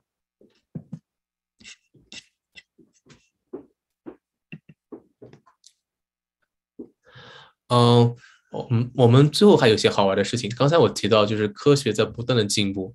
在某一在最早的一期的情况下，我们是做出了我在最早的一期的情况，我们就第一期的那个标准规范制定的时候，我们是只拿出了一个模型，一个一百年的模型，然后进行计算的。后来这个事情，这个这个标准被发布之后，就遭到了很多人的质疑。他们他们就会提到说，呃，我们在实际观测中间遇到了一些一些情况，包括在一九八九年的事件中间，在某一些特定的点上，它受到的那个磁场的强度是边上边上那些强边上那些点的强度的五到十倍。这些这些孤立的点，它们可能因为在大数据的情况下，它就被。被模糊掉了，或者是被被平均下了，平均掉了。但实际上确实有些点，它它是一些它是一些极值，它会出现一些极值情况。而这个情况的话，呃，我们的第一版的规范是没有没有照顾到的。于是这些反对的意见就要求重新改写这个规范。于是，在第二版中间，我们就引入了第二个模型。这个模型就是说，呃，确实我们承认会在计算中间，会在会在地地图上的某一些点上，可能会产生一些极值情况，就是这个点上的它的它的磁场波动，就是周围的地形的五到十倍。而这些原因是，这个这个原因其实我们也也已经找到了，就是实际上会在在地磁风暴产生的过程中间。在空中会有，在某些嗯很大的地质风暴的事件中间，在在在在空中会产生一片大概一百公里到六百一百公里乘以六百公里的一个方形的一个长方形的一个一个一个磁场区域，在这个磁场区域会产生一些一些大气大气结构可能会反射这些磁场，导致某些局部地区磁场会变得很强，这确实也是。最近几年的科学研究结果之一，而这就直接我们就发现了以后，就直接把它引用到规范里面。所以说，我们就做出了第二个模型，就是说，确实有些地方它的磁场会变得比周围的强。我们就在第二个模型里面，我们就针对这些特定的地方进行了重新的计算。所以说，这也是一个非常非常少见的情况，就是说，科学科学界刚刚发现一个一个结果，一个一个一个事件，就立刻把它引用到一个。工工工业界的一个规范里面，这也是一个比较少见的情况。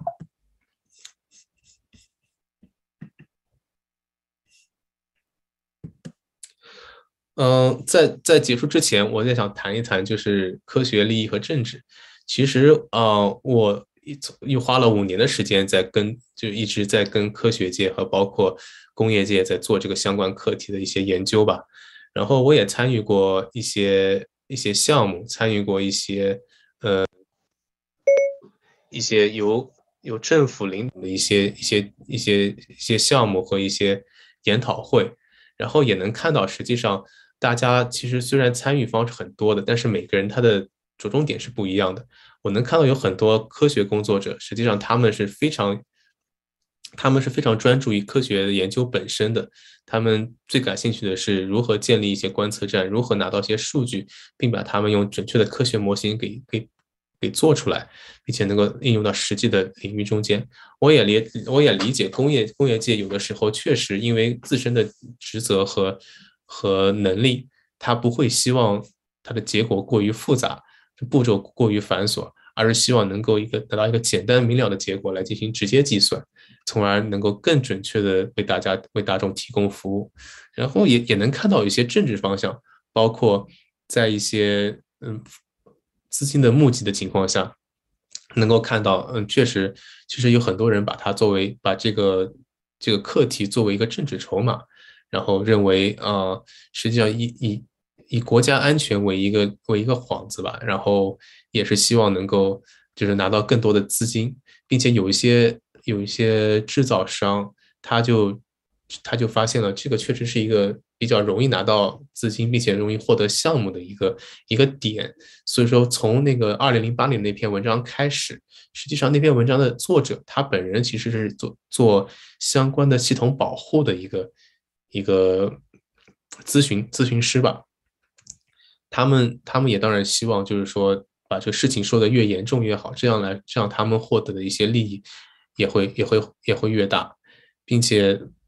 像包括甚至一些后面有一些会议里面也有一些一些人就是故意夸大。虽然我们已经已经重新做过一些研究，就是说证明证明美国不会因为一次一百年的事故、一百年的那个地磁风暴的一个强度的一个事件就会导致它的系统崩溃，而只会是某些局部地区受到一些危危危害。但是能通过相应的一些简单的一些处理的话。这系统还是能够恢复恢复正常，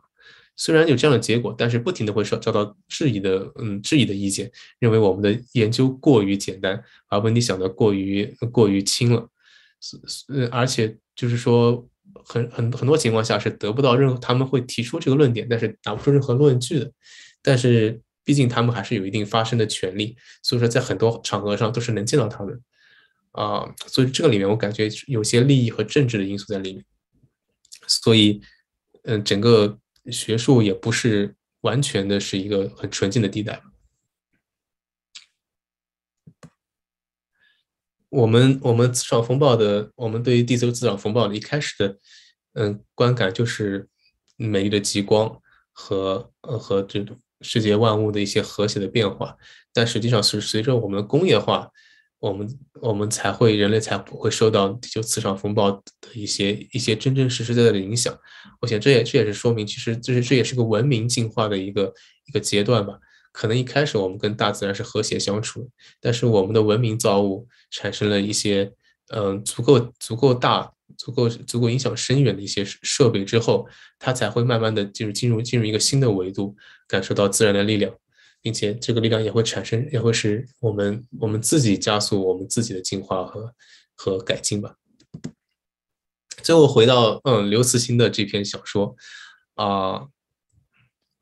我我当时我跟之前的 Chris Bosch 包括 Anna Kerber 他们吃饭的时候，我就向他们提出了这个问题，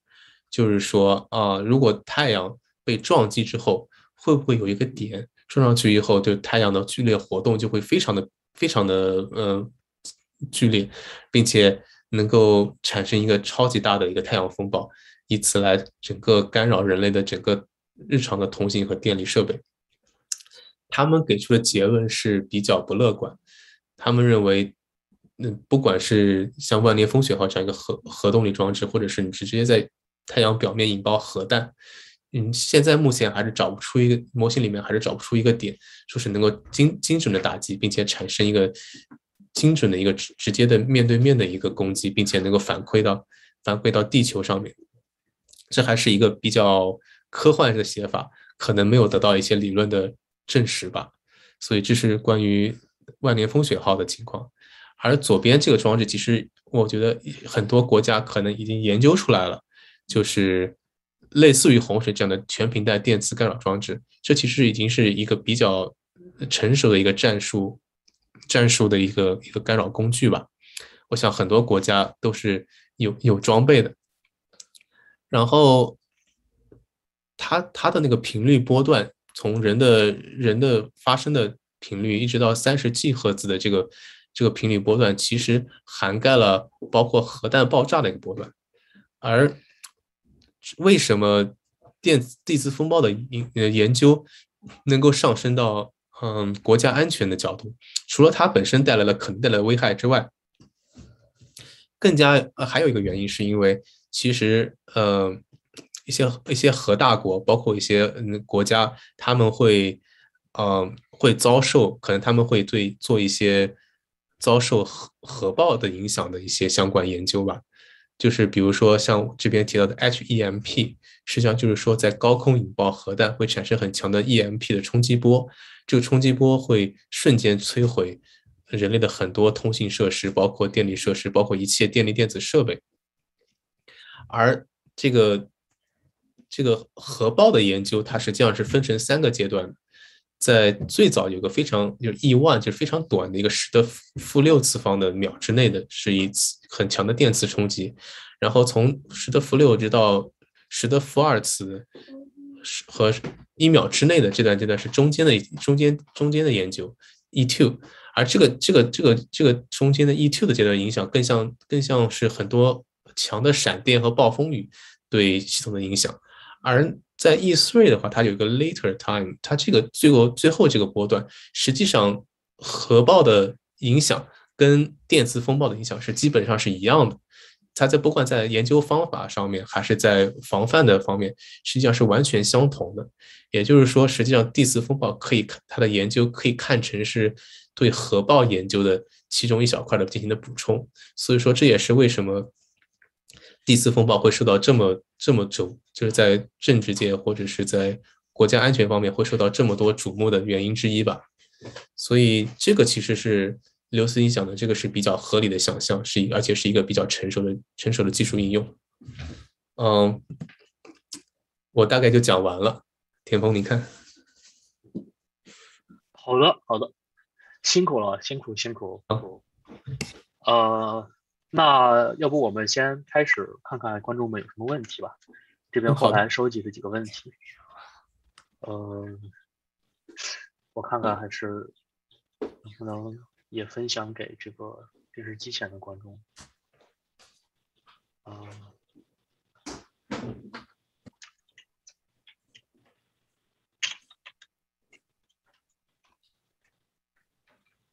稍等一下，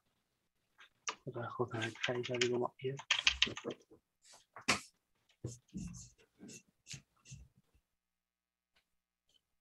呃，如果还有观众想继续提问的话，也欢迎用屏幕上的这个方式，呃，进入我们这个 Slido 的提问页面啊，来提问或者对已有的问题进行投票。嗯，好的，呃，然后我第一个问题，呃，就是和我们最后结语的部分其实很相关，呃，问的是可不可以通过研究太阳活动来预测太阳风暴？呃，现有的方法，啊，这个问题分两部分，呃，第二部分是，呃，现有的方法是。呃，收集已有太阳风暴对线粒系统产生影响的数据，然后再根据这个数据，呃，设计未来工程系统的抵抗力。嗯，好的，我先回答第一个问题，就是说是能不能就是说，啊，利用我们对太阳的一些研究来，呃，对用太阳的数据的数据的收集来研究太阳风暴，是吧？不好意思，我这边可能有点干扰。没关系，我再读一遍。就是它第一部分的问题是，能不能通过研究太阳的活动来预测太阳风暴？嗯，其实是现在来说，应该说部分的可以吧。因为我我我可能更更了解的是地球这一块的。但是我我上次跟他们聊天的时候，就是说关于太阳，包括之前 NASA 他们的研究阶段是说，他们已经能够初步做出，就是说一个。一个太阳的一个模型，或者太阳表面的一个模型，然后他们能够根据就是观测的情况，就是说某某一个阶段观测强弱或者数据的一些变化，能够做出一些相应的预测，大概太阳会哪一哪一块会发生一个什么强度范围内的一些一些波动，所以说这个可能是可以进行部分的预测，但是因为我们对太阳内部球体的模型的。观测还不是那么的模型，还不是那么的完善，可能不能够做出非常准确的预测。嗯，就是说我我我我的理解是能够部分的预测。好的，然后第二部分的问题是，呃，就是在设计整个电力系统的过程中，呃，现有的方法是是不是收集已有的这个太阳风暴对电力系统产生影响的数据？然后再根据这个历史数据做推测，呃，进行现有和未来工程系统的设计。嗯，这个还是比较理解的比较比较准准确的。实际上，我们有我们是从两个方向同同时出发。一个方向上是我们收集已经有的故障数据，包括八九年那次数据那次事故是个最大的一个数据收集源，因为不管是故障数据还是什么观测数据，还是各种乱七八糟数据，我们都收集了一大堆。然后包括像近几年的之前的二零一八年的电，就是说那次那次 K K 八的那次事那次事件，还有之前二零一六年、二零一五年都有。然后我们我们在电网里面其实布置了很多的观测器，这些观测器它能够监控电网中的这些直流电流的影响。也就是说，我们搭出了一个模型，然后我们有实有实际的观测数据。然后我们在模型里面复现这个情况，然后看我们算出来结果跟它我们观测的结果是不是一样的。如果不一样，就说明肯定有某个环节出现了问题，可能是模型里面的某个搭建的点，它的数它的那个值不太一样，或者是这个模型它的这个拓扑结构不太一样。然后我们就根据观测的数据来进行对模型进行调整，然后直到它能够完全满足这个观测结果。包括我后面提到的，就是说一 D 和三 D 模型，这是模型搭建的一个一个模块儿。然后有的时候用一 D 的模型就是怎么样也无法复现你的观测结果，这时候的话，我们可能就把它代替成三 D 模型，这样更准确的一个模型就能把结果给算出来。然后等到得到一个比较准确的模型之后，我们就能够用这个模型去去算那些我们我们自己设计出来的，比如一百年一遇的那个故障情况，一百年一遇的事事件情况，那这就比我们观测的那个模那个事那个事件要更加强烈了。但是这模型是准确的，所以说这结果应该也是准确的，所以我们就能得到在那个极端情况下的那个系统的反应是怎么样的，然后哪些点就是它的比较薄弱的点，然后再去再去加强哪些点。嗯，这就是我们一个一个步骤吧。嗯，好的，谢谢谢谢。嗯，呃，然后我看最后一个问题可能和这些也都稍微有点相关，先问这个吧。呃，讲的是地磁翻转会对电力系统造成怎样的影响？会是毁灭性的吗？啊，这个倒是相当的好玩，因为这个地方我没有想过，呃，或者说我没有没有敢往那边想。然后就像是个科幻小说的设计，嗯，可以发给大刘。这个如果简单的从模型上来说的话，如果你地磁翻转了，它实际上会，它实际上就等于你的输入量完全变掉了。其实，在我们在我模型的计算中间，有一点就是说，我们如果用非常准确的准确的系统来做模模型来做这个做研究的话，我们是要考虑那个地磁的那个真正的地磁的极点的位置的。就是说，我们实际上虽然我们说我们现在可能位于北纬多少度，东经多少度，实际上我们说的这个是 geologically 的那个 latitude 和 long longitude，但实际上我们在真正的模型计算中间用的是 electromagnetically 的那个 longitude 和 latitude，它实际上是一个通过地球地球磁磁场极点的转换的一个那的位置，它进行了重新的转换，所以说它实际上这个。这个磁极地球磁极的这个数值是我们计算的一个一个代入一个输入量，它如果发每年它每年其实磁极都会发生细微的变化，可能在小数点后两位之之内的一些变化，所以说每年我们都要根据这个地球磁极的位置进行对这模型进行修正，呃，但是你如果说地球磁极完全翻转的话，那就是一百八十度的变化，我还没有在模型里面就是说把这么大的数据给放进去算过。但是它可能会造成比较大的影响，可能比如说原来一些磁极算出来非常弱的一些点，可能就变成非常强的一些点。这样子的话，那有可能我们原来的进行的对电力系统的补强是基于那个，比如说磁极在在北极的位置的，然后某些点就是比较比较比较平缓，那我们就不需要那么强的系统。那突然翻转了之后，这个点突然变成了很很强的一个点的话，那它的影响会非常大。那可能已经有的系统在同样的规模的风暴情况下，就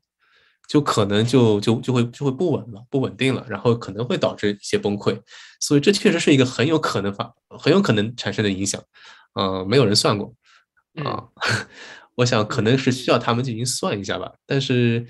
也是可发生的概率非常非常低。我我我估计大家不算的原因，就是因为这概率太低了，不太可能会在几年内、几十年内发生吧。嗯，这确实是一个非常非常好的切入点。嗯，好的啊，谢谢。呃，我看有了一个新的问题，也是很 technical 了，呃，就一起先问问吧。呃，问题是为什么太阳风暴下是变压器最先不稳定？是因为整个电力系统这部分最容易进行进入非线性区域吗？哎，这个看来是一个比较知道的。呃，我觉得是可能是工科的或者这个方向的，嗯，应该是对 electrical engineer 有一些了解。对，后面还补充了一句说，呃，提问提问的这个朋友原来以为是呃磁生的感应电流在变压器被放大导致这个机器过载。对，这个就是我刚才说这个图里面嘛，就是说变压器它实际上我们我们用变压器的话。我们希望变压器是工作在工变压器是工作在线性区域的，因为我们需要一个准确的一个一个磁感的一个对应对应关系。但是我们又不希望变压器造的特别大，因为造的特别大的话，那是一种容量的浪费，可能会变得很贵，然后是一种经济上面是不合算的。所以说，我们买的变压器一般来说是会。让它工作在，如果从图上看是会工作在这个点上，这个点就是说它还在线性的一个一个范围之内，但是比较接近这个非线性的这个拐点了。这样子的话，就保证它又能够工作的很性能又又能满足，同时它的那经济经济上又能够适用，不会太贵。那这样的话，我们只需要一个很小的一个直流分量，就能够把它从那个线性的区域给推到非线性的区域，就产生过载。呃，饱和，所以这也是因为因为一个经济上的考量。如果我们用个非常非常大的变压器，它的工作点在这个位置，那你要加上非常非常多的直流分量，才能把它推到非线性的区域。而而这样子的话，就就一般来说，这样就可以理解成它很难被这个地磁风暴产生的直流电流给给给弄弄弄弄成弄成饱和状态。但实际上，我们因为经济的原因，所以说只能去，只能大部分变变压器都是采用的是工作在非常接近于拐点的区域的那些变压器，所以说他们在一个比较严重的地磁风暴情况下，他们就会就会就会进入饱和状态，并且并且产生一些非线性的反应。所以这个应该是经济的原因，经济原因制制约的吧？啊，好的，就所以其实原理上还不是和。磁生电流被放大有关系，而是这个磁生电流改变了整个供压变压器的工作状态。对，嗯，变压器的工作状态。而且我还想提一句，就是说它变压器虽然饱和了，但是它并不是代表它不能工作，因为我们随时随地可能系统中都可能有个别变压器因为某些原因饱和。然后饱和的情况下的话，它只是说我们正常情况下电流和呃电流和电压它应该是遵循一个。都是正弦波，并且遵循一个很呃很稳定的一个比例关系。而在饱和状态下的话，我们的电我们的电压可能还是比较接近于一个一个正一个正弦波，但我们的电流就会变成非常混乱的一个，可能是激波或者是或者是一个稍微高频一点带一些高高频分量的一些电流，而且会比正常的电流工作电流可能要大个两三倍，而这些大的两三倍就会产。的电流就会产生很多热量，在物理上可能会烧毁变压器，然后在实际的工作中间也会也会使变压器进入一个就是非非线性工作工作的状态。它就其实真正导致系统对系统最大的影响，并不是变压器本身进饱和或者本身烧掉，因为我们系统中有几千个变压器，烧掉两三台，其实电网是能够承受的。它真正的原因是因为啊，你变压器进入这个非非饱非呃饱和呃非线性工作区域之后。它就从一个简单的一个传电的一个变压的这个装置，变成了一个很大的负载。它会从系统中间吸收很多的功率，就是它就实际上就相当于在系统中间无端的增加了很多很多用户。呃，那这样子的话，那系统可能本来能说我能够能够承受大概比如说一千一千兆瓦的用户，现在突然变成了一千兆瓦再加上多少多少兆兆瓦兆法的用户，那它等于是系统。可能接受不了这么大的一个一个一个额外的这个这个吸收的能量，所以说导致它系统会失去稳定性，这其实是真正导致系统崩溃的一个主要原因吧。而变压器本身的饱和状态，其实只是对系统的呃运行稍微有点干扰而已。嗯，好的，谢谢。呃，我再多加一个小问题，作为一个这个弱电的学生，呃。不能理解为什么不能在电压器这种交流的电压器前面直接加一个直流的阻隔器，比如说就加个大电容，呃，这样直流电流根本就不影响它了。对对，这就是非常非常，那这是非常直观的一个思考，并且已经有人开始用了。嗯，其实当时写那篇文章的他们那个 consultant，他们实际上想卖的产品就是说，我在变压器接地的情况下装一个装一个隔断器。把直流分量给隔断掉，嗯，但是这个这是个很大的市场了。首先，因为这个确实是一个有产品在在进行测试，但是它的问题在于什么？在于呃，其实这个这个原理是完全正确的。我们在系统中间有些地方装了一些叫做我们叫做 series capacitor，就是你在电线里面加入加入一段隔断器，它本来是用来拉断，呃呃，加入电容，本来是用来拉近两个点的距离的。但实际上，电容本身就能隔断直流，所以说那些装了 series capacitor 那些装置的那些电线上是没有直流的感生磁生电流的，所以它们天然的就成成为一个屏障，所以这也是我们后来发现的。当然，你说那直流在变压器上面加上那个隔断的装置，实际上是一个很大的卖点，但是它的局限性在于两处，第一处是因为你一个系统中间可能有几千个接地，你要是要装一台没有用。嗯，因为你装了这一台，你电流会从别的变压器那边流入系统，所以说你除非你在系统中装上几百台、几千台，那这样子的话，你完全隔断了这个系统，那也许它就能够能够起到很很大的作用。这也是我觉得当初写那篇文章的人想推行的，就是他想推行这套装置，这样子啊能，而且一次就能卖几千套，嗯，一套大概几百万，那这样是非常大的一个利润点。但是。除了你一次要应用很多之外，还有一个原因是我们现在设计的变压器和它的一些保护装置都是没有考虑这个这个隔断的装置。隔断装置本身它本身可能有故障率，并且有可能会会会会有故障，并且它实际上是加入一个额外的东西以，后把它的变压器的位置给抬高了。那这样子的话，如果你用了这个装置的话，你所有的系统的保护都得重新编编写，然后这个保护又又跟别的保护、别的设备的控制连在一起，所以说你改动这一个电网的话，你可能电网的的根本的一些设计都要重新重新写一遍，重新重新设计一下。那这是个非常非常大的一个工程，这也是很多人不愿意采用它的一个原因之一吧。最后我想说，就是那一台被测试的装置。已经装入系统好几年了，确实也也产生了一些反应，必须就是它也经过了几次测试，并且通过了，但是我们得到的结果是它的故障率非常高，所以那台设备后来装了以后，就就是在测试完了之后就一直放在那边没有用了，就是因为大家发现可能不太实际，或者说现在的现在的科技还造不出特别好的装置，所以就说这是一个这是一个点，绝对是能走得通的。但是因为这这些或那些的原因，所以它现在还不是一个比较推崇的点。嗯，好的，谢谢谢谢。呃，然后我们有最后一个问题，呃，应该比较好回答。呃，说之前好像展示过日本和中国的两幅关于地次风暴的画，然后里面都用红色描绘了地次风暴的现象，不过极光却是绿色的。呃，请问这个？画里面描述的这个地磁风暴的颜色和极光真的是现实中会有不同吗？呃，如果是的话，原因是什么？呃，这个问题好，这个问题呃，好像嗯，让我想想怎么回答。我觉得这个可能会有人比我答的更好吧。我觉得可能当时的观测到的颜色就是红色的，就是它可能是一个准确的一个描述。包括其实你仔细看上面这一段《广安州志》，他们记载了什么？